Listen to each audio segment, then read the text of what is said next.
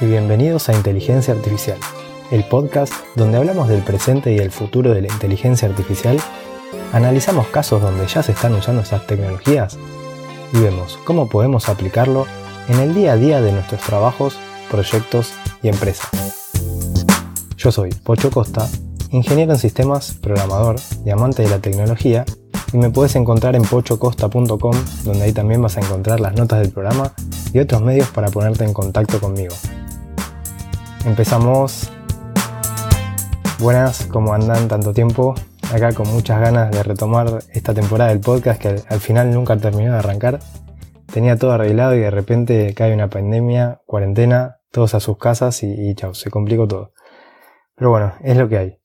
Hoy quiero aprovechar para comentar algunas noticias interesantes que fueron apareciendo en los últimos tiempos y que me parece que están muy buenas como para comentarlas y volver a entrar en ritmo con el podcast.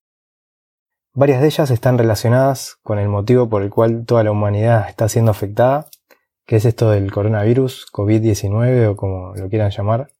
Obviamente eh, son noticias relacionadas con inteligencia artificial. Así que bien, los temas que quiero tratar hoy son los siguientes. Primero, cómo afectó el coronavirus a muchos sistemas de Machine Learning que venían funcionando bien. También quiero comentar algunas soluciones que fueron presentadas para ayudar en diferentes ámbitos con este tema del coronavirus. Y también eh, sobre un estudio que se hizo analizando varios papers, bastantes papers, que fueron presentados en relación a Machine Learning con el coronavirus.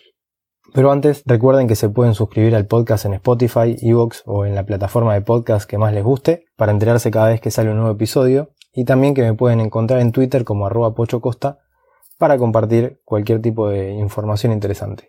Ahora sí, vamos al primer tema, que es esto de cómo afectó el coronavirus a los sistemas de Machine Learning que venían funcionando hasta el momento. El asunto acá es que muchos sistemas se dedican a trabajar sobre patrones de hábitos de las personas y en base a eso poder hacer predicciones. Pero claro, de repente la humanidad se ve afectada por un virus de estas características y con la capacidad de contagio que tiene, que hizo que casi en casi todas partes del mundo las personas nos veamos obligadas a cambiar nuestros hábitos. Y esto eh, lo que provoca es que todo lo que venía funcionando de maravilla de, repente empieza a fallar.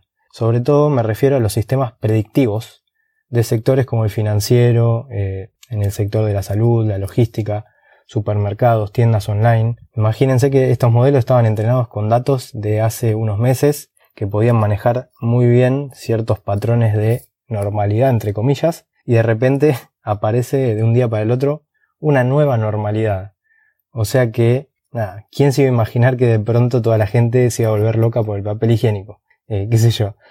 Cada cual tiene sus fetiches, no me meto, pero bueno, eh, son cosas que son imposibles prácticamente de predecir. Así que bien, este tipo de cosas son las que pasan en el sistema financiero, sobre todo que en lo que es la detección de fraudes en tarjetas de crédito, los modelos se basan en los hábitos de consumo y esos hábitos de consumo están relacionados con la vida que llevamos. Vamos al trabajo, vamos al supermercado, vamos al shopping, vamos a bares, vamos a restaurantes y ahora todas o la mayoría de esas compras las hacemos desde nuestras casas, entonces los datos que usan estos sistemas para nutrirse cambian, porque nada, las IPs que usabas antes o los lugares a donde ibas, todo pasó a ser online. Y bueno, eh, esto mismo se puede trasladar a predicciones de ventas o en las fábricas con las predicciones de demanda y reposición de stock de piezas. O sea que hay industrias que están casi paralizadas, digamos, eh, y otras que están explotadas de demanda, como por ejemplo barbijos en industrias de alimentos, alcohol en gel. Bueno, todo esto totalmente impredecible. Por eso, un tema que podríamos hablar en un próximo episodio se me ocurre que puede ser este, eh, lo que está relacionado con la robustez en los sistemas de, en los modelos de Machine Learning y cómo podemos estar mejor preparados o lo mejor posible para este tipo de situaciones usando alarmas tempranas, reentrenando y deployando periódicamente y una serie de prácticas que nos pueden ayudar a manejar estas situaciones de la mejor manera posible.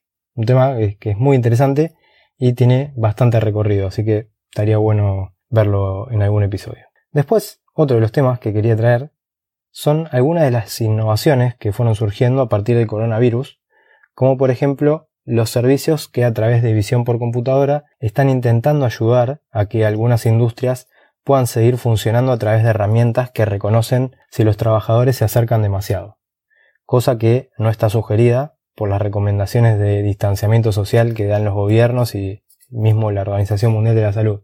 Esto es eh, el caso, por ejemplo, de smartbid.io, una empresa especializada en análisis de riesgos en el rubro de la construcción, usando inteligencia artificial, que tenía un software que era capaz de detectar peligros en casos donde los trabajadores estén realizando trabajos en alturas o trabajadores que no estén usando el equipamiento de seguridad adecuado, digamos que ese tipo de peligros que se pueden presentar en la construcción. Bueno, esta empresa a finales del mes pasado, no, del mes pasado, no, a finales de marzo, perdón, porque ya estamos en, mayo, eh, a finales de marzo anunció una característica en su software para reconocer a grupos de trabajadores que están demasiado cerca sin respetar el distanciamiento social. En este caso, la herramienta envía advertencias e informes a los supervisores de la construcción con un resumen diario de métricas de distanciamiento social eh, en, la obra en construcción donde se está analizando y además pueden ver videos eh, en computadoras o dispositivos móviles con eh, el etiquetado de las personas. ¿no?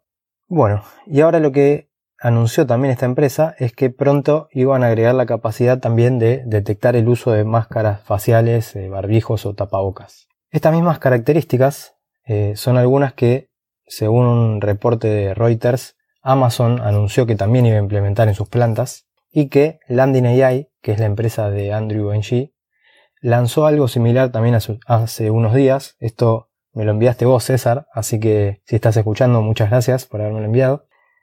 Eh, bien, después otro de los usos es el que está haciendo una de las cuatro prestadoras del sistema de salud de Israel, que lo que están haciendo es usar todos los datos que tenían de sus afiliados, son cuatro prestadoras que, están en Israel, donde se dividen todos los habitantes y tienen muchísima información. Tienen una base de datos con muchísimos años de datos y bueno, están usando la edad de las personas, si tienen o tuvieron enfermedades preexistentes, enfermedades cardíacas, diabetes, el índice de masa corporal, eh, la propensión a las gripes, también basándose en el historial de ingresos al sistema hospitalario por este tipo de enfermedades. Bueno, todo eso para identificar a las personas que tengan mayor riesgo de sufrir complicaciones graves eh, por el COVID-19 para que en caso de que tengan los síntomas poder darles el mejor tratamiento. Entiendo yo que esto lo hacen en caso de que el sistema de salud se vea desbordado y se van preparando para eso y cómo sería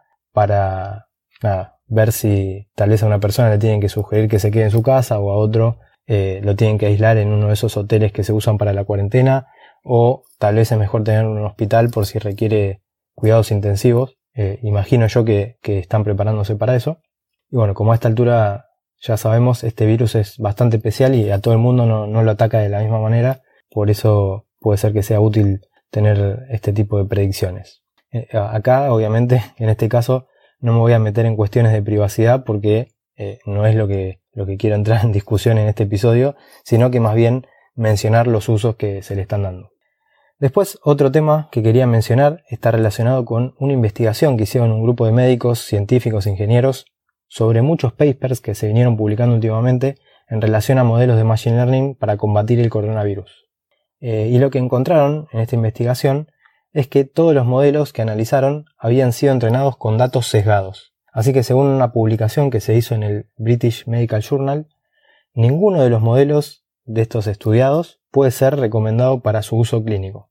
Esto no lo menciono como un palo para los investigadores que publicaron esos papers, sino para hablar de lo que me parece importante, que es que en Machine Learning es muy común que publiquen muchos papers apenas están haciendo investigaciones en curso y se compartan los descubrimientos con la comunidad. Eso está bueno porque ayuda a distribuir el conocimiento y a, que el avance sea más rápido. En cambio, en la medicina entiendo que para publicarse un paper tiene que pasar por muchas instancias, revisiones, revisiones de pares, y lo cual también me parece perfecto que sea así en el caso de la salud.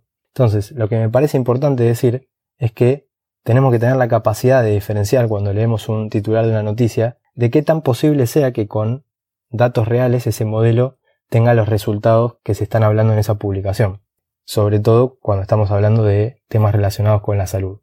Así que en base a, esto los investigadores que hicieron esta publicación en el British Medical Journal, los que recomendaron es el uso de una lista de verificación de 22 puntos para usar como estándar en cuando se desarrolla inteligencia artificial en predicciones médicas. Esta lista se llama TRIPOD por las siglas en inglés de Informe Transparente de un modelo de predicción multivariable para pronóstico o diagnóstico individual. Y a través de su uso lo que se hace es reducir el riesgo de desarrollar modelos con datos sesgados. Así que está muy bueno esto de la lista Tripod, yo no la conocía, eh, estaría bueno para, para investigarlo. Bien, con esto llegamos al final del programa de hoy. Espero que les haya gustado. Perdón por haber demorado tanto entre el último episodio y esto. Eh, espero que, ahora podamos retomar un, ritmo más constante. Les pido que si quieren me comenten qué otros usos de Machine Learning han escuchado o han visto que se esté aplicando para esto del coronavirus. Así nada, los compartimos entre todos.